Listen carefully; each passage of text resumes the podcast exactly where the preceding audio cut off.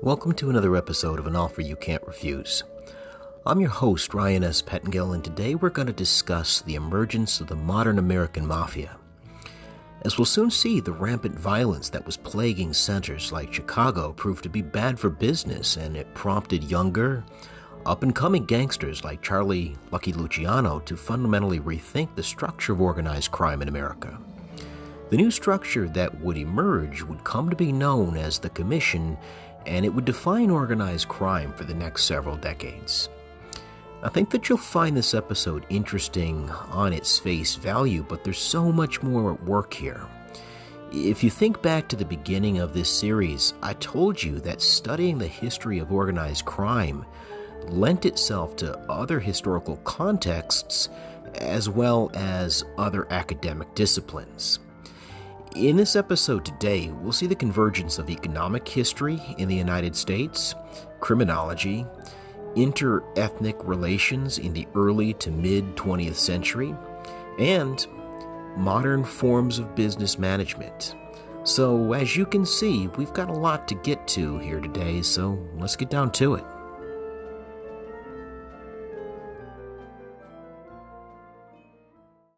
I'm going to begin our conversation today in Atlantic City at what will come to be known as the Atlantic City Conference.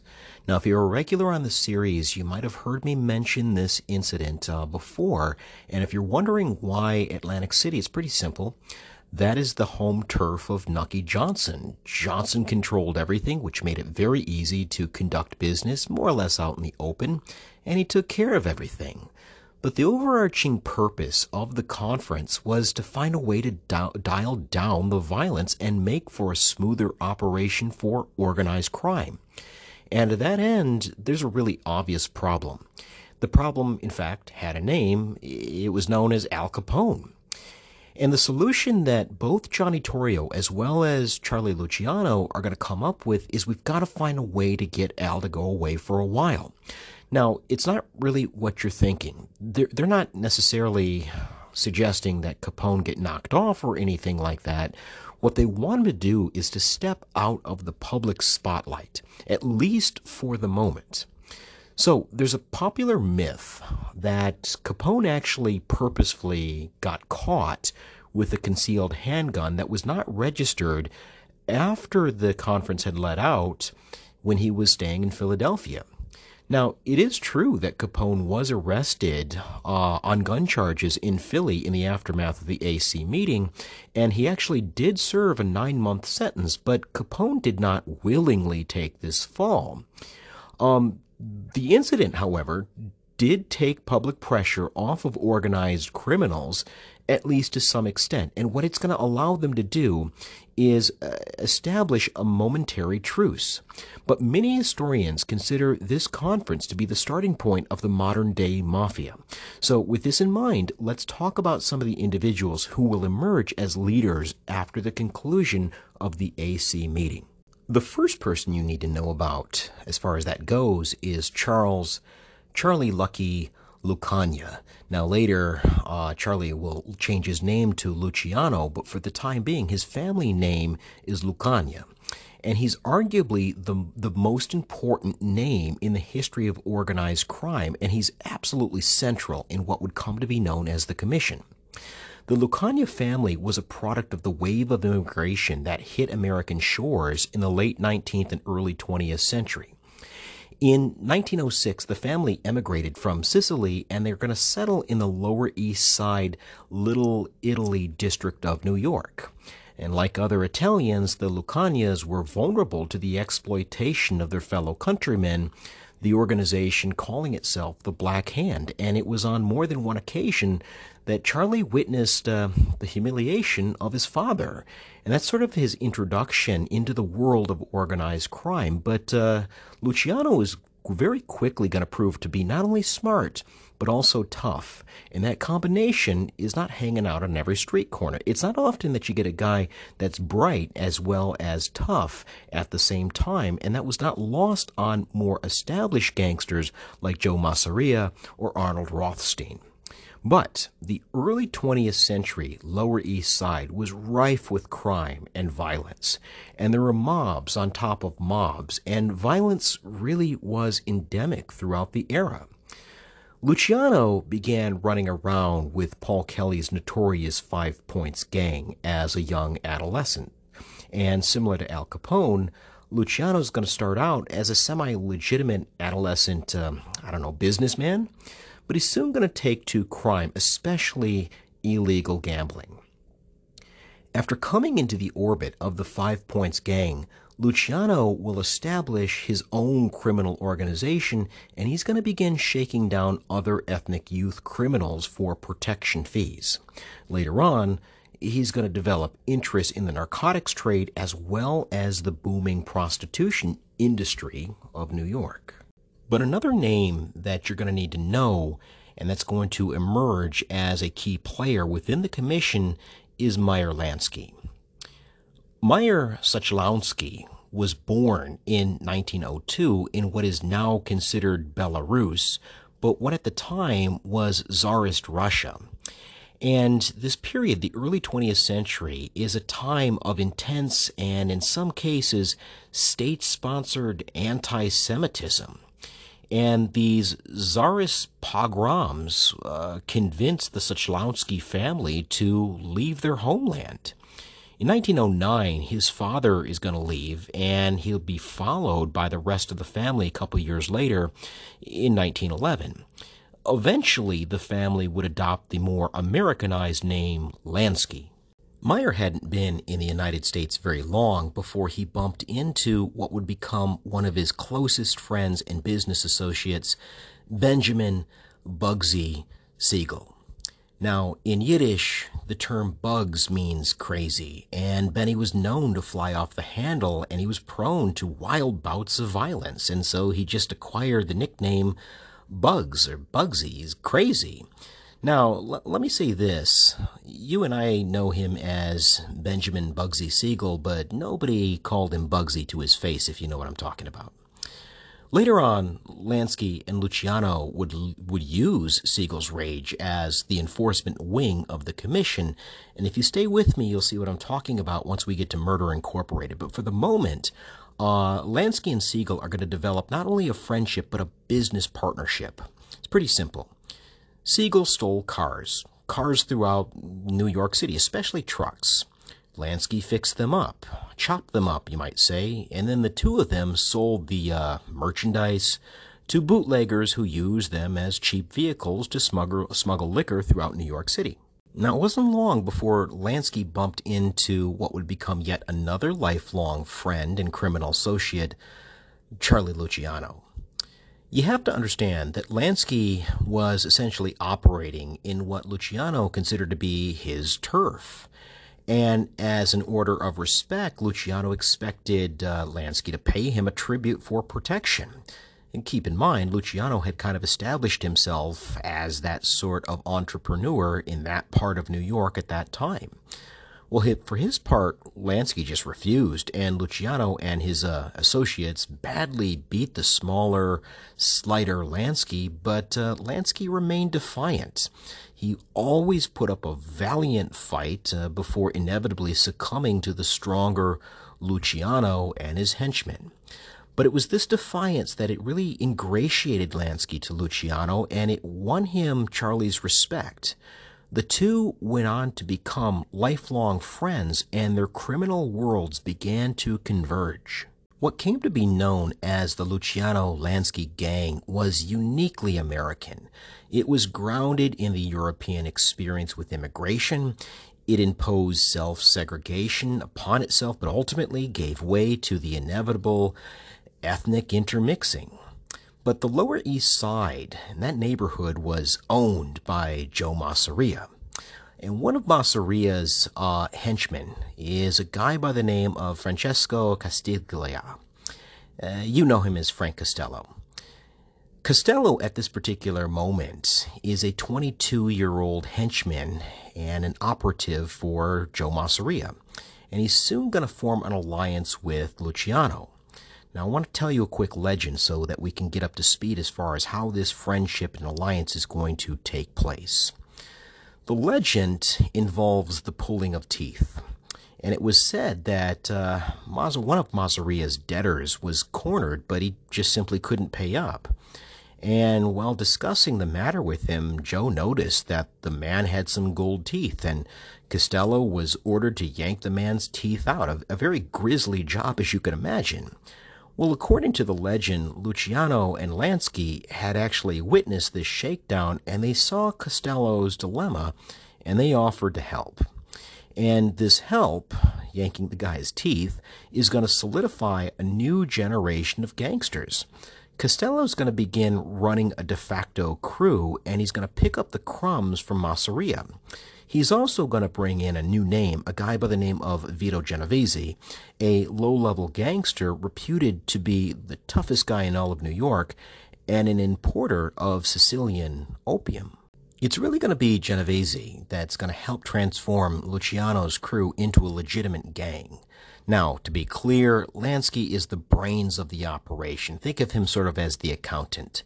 You've got Siegel, he's the enforcer, and Costello has all the connections.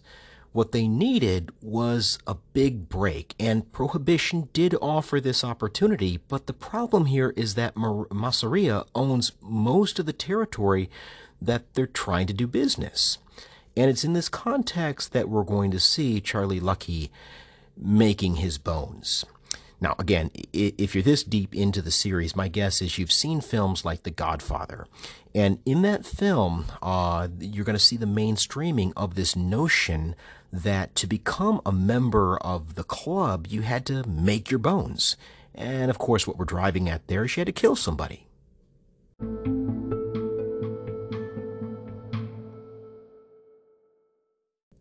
As I've alluded to heretofore, the Luciano Lansky contingent had found a niche in the smaller, more petty elements of crime in New York City. Going all the way back to their adolescent years, Lansky's crew had knocked off trucks, which would then be sold to bootleggers. But in an attempt to make a splash and, and score some, some quick but serious cash, the Luciano crew is going to hijack a liquor truck and, and they're going to pull it off but with one very serious problem. It belonged to Joe Masseria. Now, Luciano and company realize their mistake pretty quickly, and they decide to try to return the merchandise to Joe and make a profound apology. But according to legend, this apology was not quite enough to assuage Masseria's hurt feelings. And according to this legend, Masseria's thugs beat the daylights out of Luciano and were on the verge of killing him. And begging for his life, uh, Charlie promised to do whatever Joe needed to be done to make things right. Again, much of this is legend, but this involved killing a big time Masseria rival, guy by the name of Umberto Valenti. Luciano agreed, and, and some allege that it was in the aftermath of this incident that people started calling Luciano Lucky. The Valenti Masseria conflict went all the way back to the late teens, early 1920s, and it involved territorial disputes amongst Italian gangs in New York. Taking Valenti out would certainly position Masseria as the preeminent force in the area, at, at least within the Italian community, but pushing him out would require some delicacy and some finesse. So in August 1922, Luciano and his crew are going to stalk Valenti to this cafe in Little Italy. And they're in the car, and Luciano's going to exit the getaway car, and he's going to cut him down. He's going to cut Valenti down in a hail of bullets. It's going to kill him in the streets of New York. But in the aftermath uh, of this killing, all was forgiven by Masseria, who, who was beginning to become known as Joe the Boss.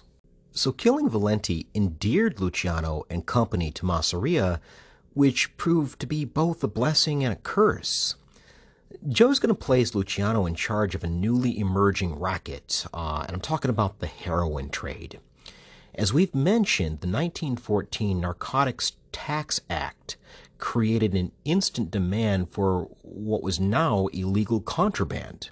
Later in the 1930s, Luciano would be central in the establishment of what is going to call, be called the French Connection.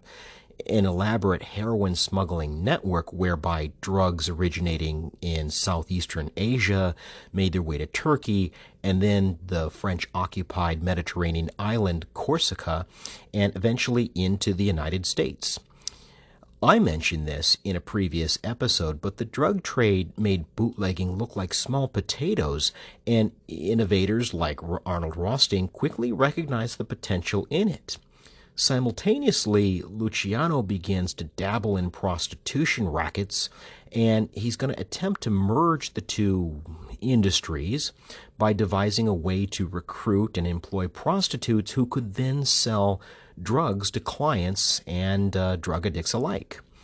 But for his part, Luciano, in that sense, was way ahead of his time and was quickly becoming one of Masseria's top earners, but he had not learned AR's cardinal rule always have a buffer. In 1923, federal agents are going to catch Lucky in the act of delivering cocaine and opium to one of uh, their, their federal informants. And in the aftermath, Luciano is going to be sentenced to six months in the Atlanta federal prison. And it dawns on him while he's in prison that he's taking all the risk. Not only is he doing most of the work, but he's taken on all the risk, and here he is to prove it to himself in prison. Meanwhile, Masseria has virtually no risk, and he's reaping pretty much all of the reward. I think you can see where this conversation is going.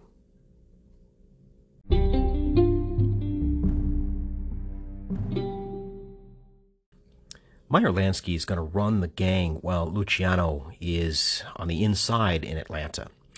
Um, but in that time, Lansky is going to become sort of a favorite son of Arnold Rothstein. And as I've mentioned before, Rothstein's really the master of plausible deniability. We know that Rothstein profited from bootlegging, but he didn't want to run bootlegging, just profit from it. So he sort of outsourced the job of the day to day operation to somebody else. He didn't want a hand in the drug trade, he just wanted to profit from it. So when it comes to how the logistics ran on a weekly basis, that was the job of people like Charles Luciano even if you're talking about the Black Sox scandal, Rothstein's able to keep a safe distance while letting other people, like Abe Attell, do his dirty work by showing up at a hotel eh, with a bag of cash paying off Chicago's players. Anyway, as Luciano, Lansky, and Costello were charged with basically running Rothstein's operation in New York, they were quickly becoming recognized as legitimate gangsters throughout the underworld. Yeah, as an example, this wasn't lost on Masseria, who quickly made Luciano one of his top lieutenants. By that point, Luciano was one of Masseria's top earners, so why not? But for Luciano, the problem was that he was still under the control of Joe the Boss. Luciano was hardly alone when it came to, you know, young Turks coming of age in Prohibition era New York City. We'll talk about Dutch Schultz and Charlie Adonis, uh, we'll later talk about Albert Anastasia, Carlo Gambino, and many, many others. But in one meaningful way or another, AR is going to serve as a mentor to these up and comers, demonstrating to them the proper way to conduct business. Again, a quick example. Uh, Rothstein's going to instruct uh, all of his students, if you want to call them that, uh, to only sell top shelf liquor don't don't involve yourself with this rot gut that's being produced in people like Masseria's bathtubs and in these basement distilleries. He's also going to teach his students to sort of dress the part, uh, show up not only in a suit but a, a finely tailored three-piece suit, and probably most importantly of all, uh, make the right connections. Now, you'll see what I'm talking about uh, as far as this goes here in a second, but for, for all of this to make sense and for us to tie up a few loose ends, we need to turn our attention to what's happening in post World War I Europe.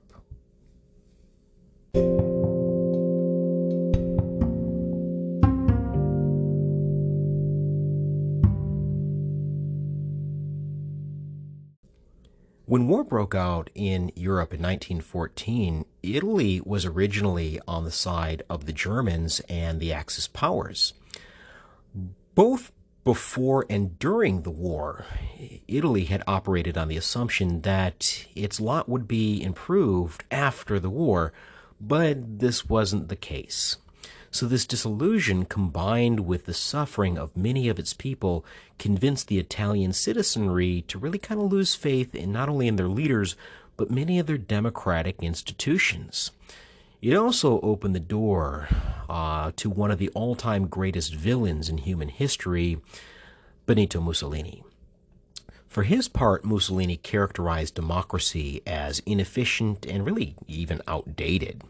Upon his rise in Italian politics, he introduced the people to the concept uh, of what he was calling fascismo, the, the bundling of power.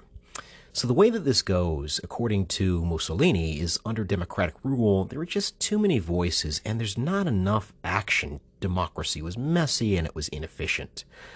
Mussolini's going to argue that Italy needed a stronger governing official that was capable of coming in there and executing these really tough decisions. Strong guy uh, need that strong guy to team up with corporate officials who, who really know what's best for the economy so that they can together really restore the economy to build Italy back up again. This is really what he's talking about when he, when he calls uh, fascismo the bundling of power. Now, you and I call that fascism, but uh, another story for another episode. One of uh, this new governing system's first claims to fame was making the trains run on time. Now, that was something that was never really attained in this era of democracy, uh, and Mussolini's really going to use it to kind of point to his success as a governing official. But at the same time, he's also going to vow to make these uh, so called men of honor who most Italians probably would have recognized to be criminals, bow to the government authority in Rome. But if you're wondering why Mussolini's focusing on Sicily and criminals, it was because they really kind of undermined the fascist control, um, not, not just in Italy, but especially the island. In 1924, Mussolini will initiate a campaign to, to really destroy the mafia. And to that end, he's going to kind of rely on this guy, Caesar Mori, who's going to be named the, the prefect of Palermo. And he's going to proclaim that the state must be reestablished in Sicily. In other words, Rome, Italian governing powers coming to the island. And we know that that's not going to be really well received by Sicilians. Mori, for his part, was given absolute power to bring Sicily into compliance. And as far as that goes, he's going to rely heavily on his Carabinieri. And this is basically going to serve as Mori's personal army. And toward the end, he's just going to go town to town, rounding up what he calls suspects. But really, this is anybody that has any sort of affiliation with organized crime on the island of Sicily whatsoever. By 1928, uh, Mori is going to make more than 11,000 arrests, and all of these um, uh, uh, suspects are going to be tried in mass. So by 1929, this campaign had more or less run its course, and it resulted in over 1,200 actual arrests and imprisonment. And those that were condemned were paraded in cages like animals. They were humiliated. Others were exiled without even so much as a trial. One of those individuals that is kind of coming into the crosshairs of uh, the Italian government's uh, crackdown is a guy by the name of Salvatore Maranzano. He's going to be one of these guys that will be exiled. Now, it was rumored that Sicilian dons, men of honor, had sent Maranzano to try to kind of gain a foothold in the emerging American mafia, but that can be a little bit of conjecture. Anyway, all the while, there are others within the mafia orbit that are uh, fleeing Sicily basically out of fear. And among these individuals are people like Carlo Gambino, Joseph Bonanno, and, and these are these are not only going to be central figures in the mafia later on. We'll talk about these guys in way more detail, but for right now, we need a much clearer picture of Salvatore Maranzano. Upon his arrival uh, to the United States, he's going to settle in Brooklyn, and he's going to quickly establish himself as a part, uh, part, partly legitimate real estate broker and a part underworld bootlegger. He also has interests in prostitution, narcotics, and blackmail. In short, Maranzano is going to become a mover and shaker within New York's underworld pretty quickly upon his arrival. At the same time, he's going to establish himself um, as a neighborhood underworld power. He's also going to assemble a makeshift crew that's going to include future household names like Stefano Magaddino, Giuseppe Joe Bonanno, and Carlo Gambino. He's also going to exercise considerable influence over other Italian neighborhood hoodlums, including people like Lucky Luciano and Frank Costello. In any case, Maranzano would play a central role in one of the most important watershed moments in the history of organized crime, the Castellammarese War.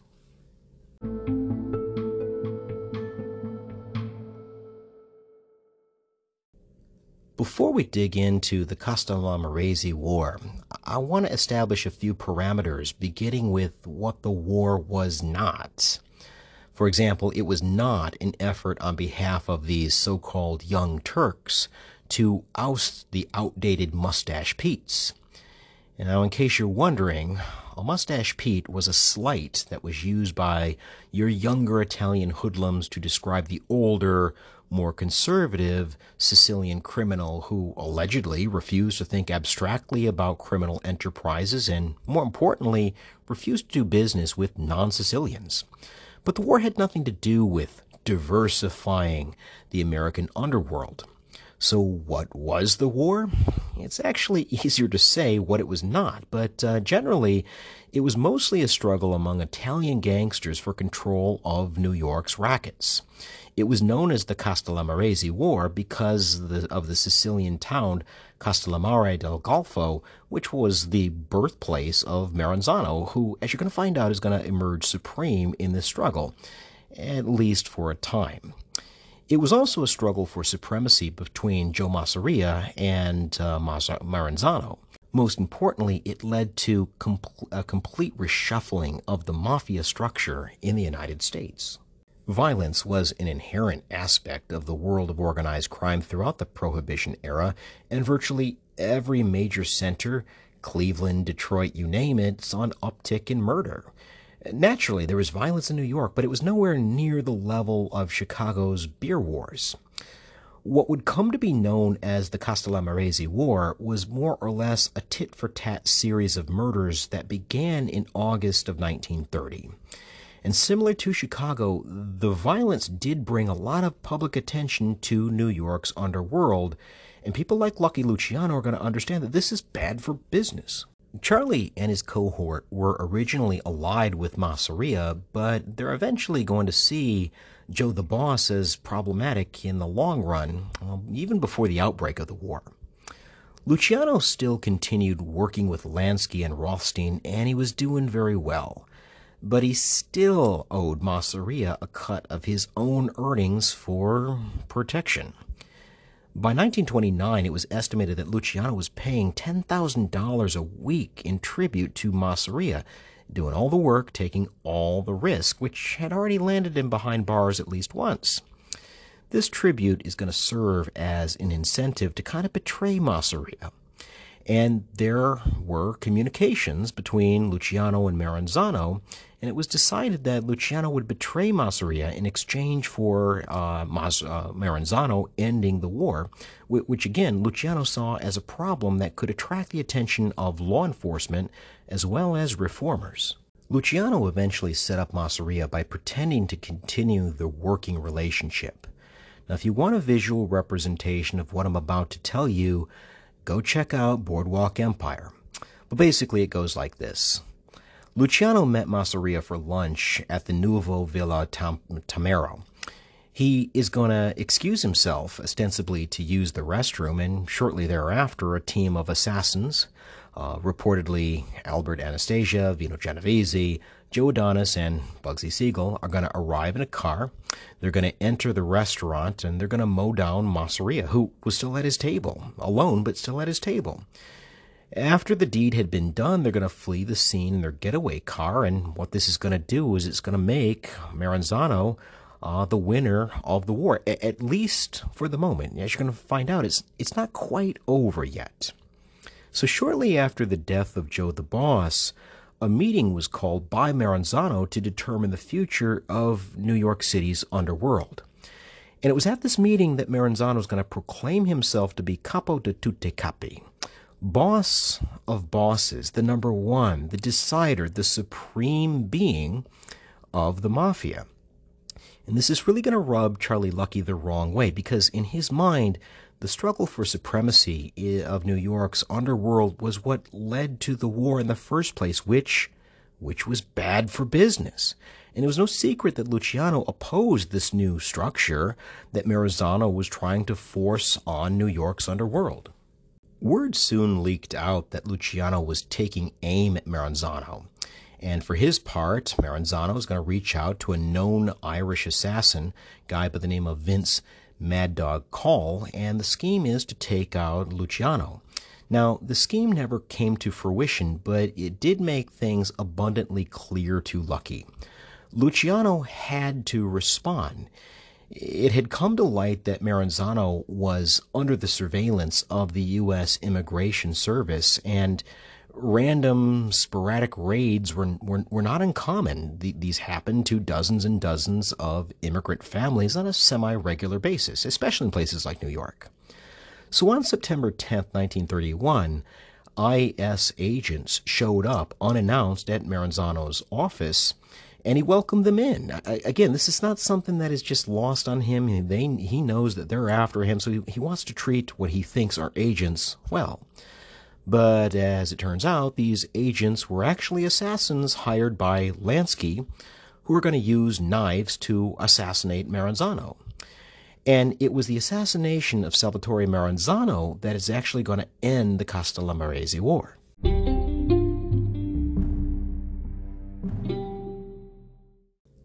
Upon the death of Maranzano, Luciano is going to call a conference in Chicago to solidify the end of the violence. And bosses from throughout New York, up and down the East Coast, all over the Midwest, and various other locales were invited to attend. And it's at this meeting that Lucky's going to propose a more business like model, one that operations would run more like a modern day corporation. They had to end the violence. It was bad for business. They had to ensure smoother operations, order, and predictability. And the structure and operations would harken back to the Sicilian model, or at least in ways it would, with one important exception. Instead of a boss of bosses, there would be a commission, sort of like a corporation has a board of trustees. And the commission would determine all future courses of action, right down to who lived and who died. This proposed model ensured organization and predictability. Um, it ensured that law enforcement could be kept at bay. Most importantly, it ensured an ordered structure. Territories would be divided up, and there would be an agreed upon turf where local or regional bosses had jurisdiction. And laying out the rules as such is really going to minimize the threat of violence. If you're an out of towner, you could do business on someone else's turf, but you had to get permission first. And when or if there was a dispute, everyone agreed that the commission would weigh in on the evidence and make its determination. And the commission's decision was final. Basically, what we're talking about here is the making of the mafia, as you and I would recognize it. Sort of this medieval system of organized crime that had thrived in Europe, especially Italy and its islands long before the onslaught of Italian immigration to the United States. But the commission was based on a Wall Street model. So instead of a boss of all bosses making decisions, the commission would simply vote on whatever matter was being brought before them. And the local units that would divide up these territories, those local units would be known as a family, uh, a governing entity. So, in the capital of organized crime, we're going to see the emergence of the five families of New York City. Joe Profaci was given a family, given an organization, and this is later going to become known as the Colombo crime family. Vincent Mangano is going to be given a family, which will later sort of evolve into what comes to be known as the Gambino crime family. Tommy Gagliano is going to be given a family, which will eventually evolve into the Lucchese family. Joe Bonanno would be one of the few original uh, uh, heads of family that would eventually bear his own name. It's going to come to be known as the Bonanno family. Charlie Lucky, as well as his associate Vito Genovese, are also going to make up the fifth of the five of the five families, which is eventually going to come to be known as the Genovese crime family. But other major urban industrial centers are going to be recognized as well. There would be a family in places like Philadelphia. Um, I hesitate to say Boston because it's more of a satellite than it was anything else, but let's just call it New England. Scranton, Pennsylvania, Pittsburgh, Pennsylvania, Cleveland, Ohio, Detroit, Tampa, uh, Florida, New Orleans, Kansas City, as well as Los Angeles. And what's going to come to be known as the Mafia is going to be this blend of Sicilian and Camorra versions of organized crime.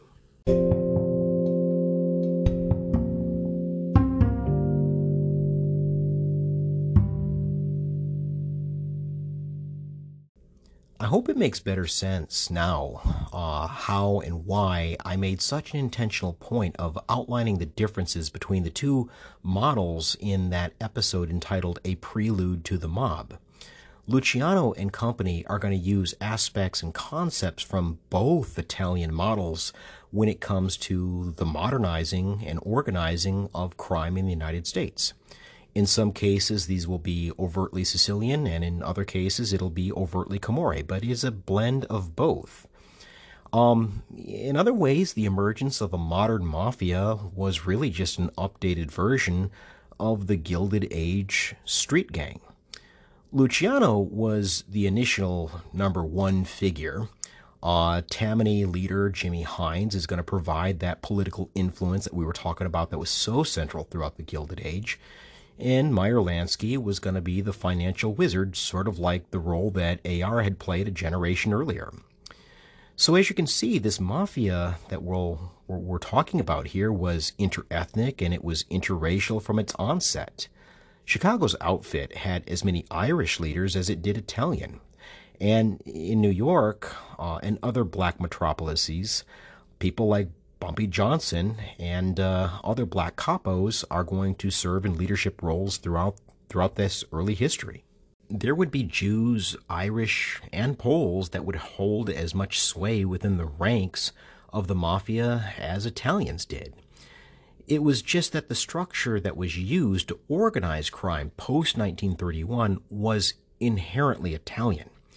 But to be a boss, as in an actual head of a family. You had to be Italian. When Luciano brought the Italian crime lords to Chicago to finalize the commission, it was said that they swore a blood oath of loyalty to the system and they vowed a code of silence, omerta. It was also said that at this 1931 meeting in Chicago, Lansky sat outside the dining room, but was later brought in and introduced as a highly trusted and very skilled advisor. But before we get into the actual structure of the mafia, I think it would be good and helpful to have a concrete understanding of the operational concept of the mob. And to that end, I think it's very helpful to think of the mafia family like a corporation issues a franchise. Uh, to quote the movie Goodfellas, being with the crew was a license to steal. It was a license to do anything. But of course, it came with a price. So, what I want you to do is to think about a pyramid. Uh, what the people at the top of this pyramid brought was protection. They stopped other criminals from ripping off their affiliates by sending muscle to enforce territorial dominion.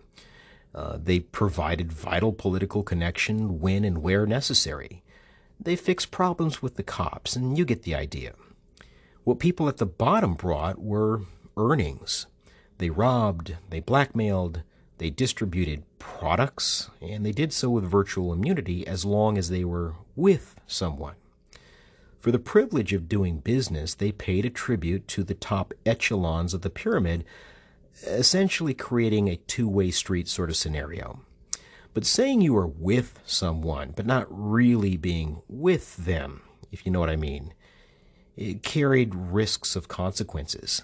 Mafia families protected their name with the same ferocity that modern corporations guard their brands and or their intellectual property. So with respect to the structure of the mafia, at the top you had the boss, the don, the godfather, the leader of a family. And what this individual was was a member, a ranking member of the commission, and he commanded his territory with with, with complete autonomy. He handed down orders in his family pyramid. Underneath the boss was the underboss, the second in command. And this individual would, would fill in for the boss in cases of need, whether, whether this is, you know, an illness, uh, if this individual had to go to prison for whatever reason, they would step in to the void. It was usually a top earner, and, and in some instances, the underboss would be in a position to give advice. Underneath the underboss would be the consigliere. And what this individual was, was basically an advisor. Many times, this was an actual lawyer. And this was a strategist, an internal arbitrator, a consultant, a, a legal fixer. And underneath the consigliere was the capo regime, or for short, uh, capo. Think, think captain. And these people are typically referred to as a made man or made men. But what you're really talking about here is the leader of a crew. And these capos are going to command small bands of hoodlums which are they're going to provide protection. Now, now, these hoodlums, we're going to talk about them in a second, but they're they're they're basically they're basically earners, and they're paying a tribute. Everyone's paying a tribute to the boss. The boys, the soldiers, the earners. These were hoodlums with some loose affiliation with the family, and there could be as many as a dozen that were affiliated with any one individual capo and up to 1200 that were affiliated with a actual boss. Now, I don't want to sound repetitive, but some of this is worth digging into deeper. Being made was more like becoming a franchise owner. Um, you didn't get paid a regular salary, but what you did get what was was a license to do whatever you wanted. That could be theft, it could be extortion, blackmail, drug trafficking, it could be whatever you wanted it to be, but there were all kinds of acceptable ways of quote unquote earning. Um, being a made man provided you with a, uh, think of it as a brand name throughout the community. People knew you were with someone, so to speak. The boss provided political influence, legal resources, and protection from other made men. And simply having an affiliation with the family was very, very valuable. It provided work in things like the gambling industry. Later on, it would provide work in union busting or union backing whoever you happen to do business with. It would provide inroads to things like loan sharking. When I say it was a, was a license to do whatever, I really mean to do whatever.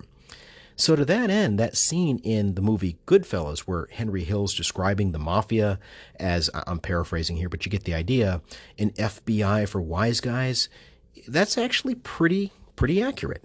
Speaking of the movie Goodfellas, what Hill describes as a wise guy, basically, those are wannabes. They were hoodlums who were trying to impress the capos above them, and their goal was to work their way up the ladder and become a capo yourself. High performing wise guys were sometimes given plums. You might become a manager at a club. Not not that unsimilar to what happened with Al Capone. Um, and and when this was the case, this sort of became this mechanism to move up in the world. Those who earned a lot were given more leeway, more special treatment, and better assignments. Wise guys kicked up money up the chain of command, and the money flowed from the earners to the capos to the bosses. And if you're looking from uh, looking for a good example from the world of Hollywood, um, see see Jimmy the Gent from Goodfellas. Um, he's this earner in Paul Vario's crew, and Vero was a capo in the Lucchese organization.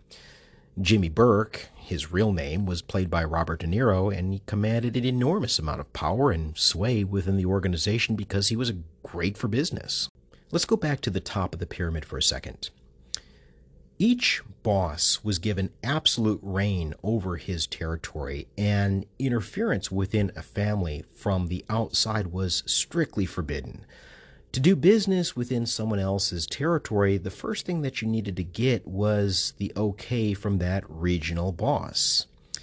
Now, all of these bosses also had a vote on the commission.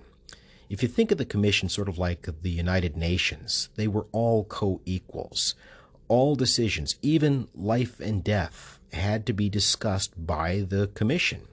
And there's a great example of this in the, if you want to think of them sort of as the peace accords toward the end of the movie, The Godfather. But the structured order, as we've discussed here, is, is really bringing the stability, and I would also go so far as to say the longevity that was desperately lacking throughout most of the Prohibition era of organized crime.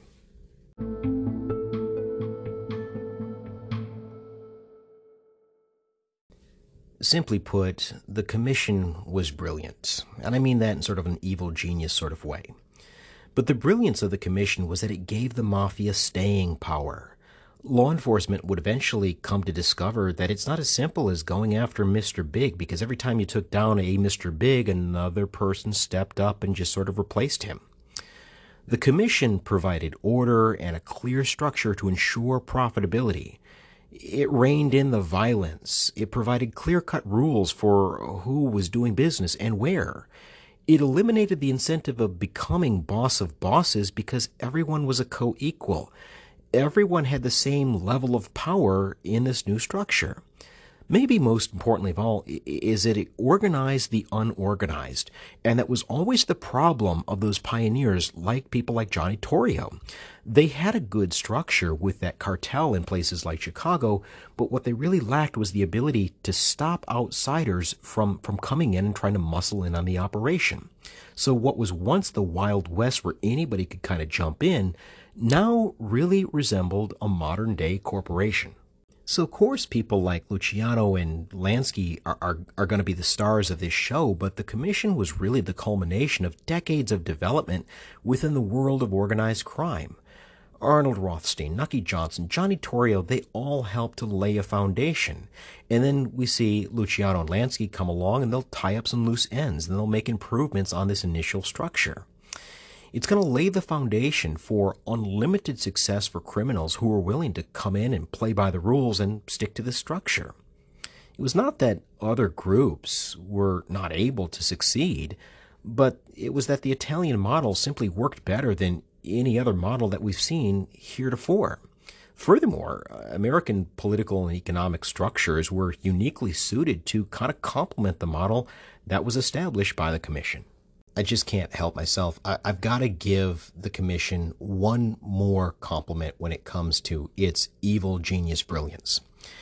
In the late 20th and the early 21st centuries, we in America will see modern corporations begin to adopt a structure, maybe even a strategy that was really not that different than the model that was created by Luciano and company in the early 1930s. Nelson Lichtenstein is a historian and he's written extensively about Walmart and he's described what he calls a fissured workplace. Walmart merely imports the product from somewhere else. They don't make the product. So, any problem that you, as an American consumer, have with labor standards or lack thereof, human rights or lack thereof, take it up with the producers. And if you want to find them, they're in places like China, Vietnam, Mexico, or Bangladesh. Where they're not is Arkansas, the home state of Walmart. The product lacked consumer safety standards, huh? Well, take it up with the producers. I'm not saying that corporate America took a page out of the playbook of organized crime, but the structure of these two models is very, very similar.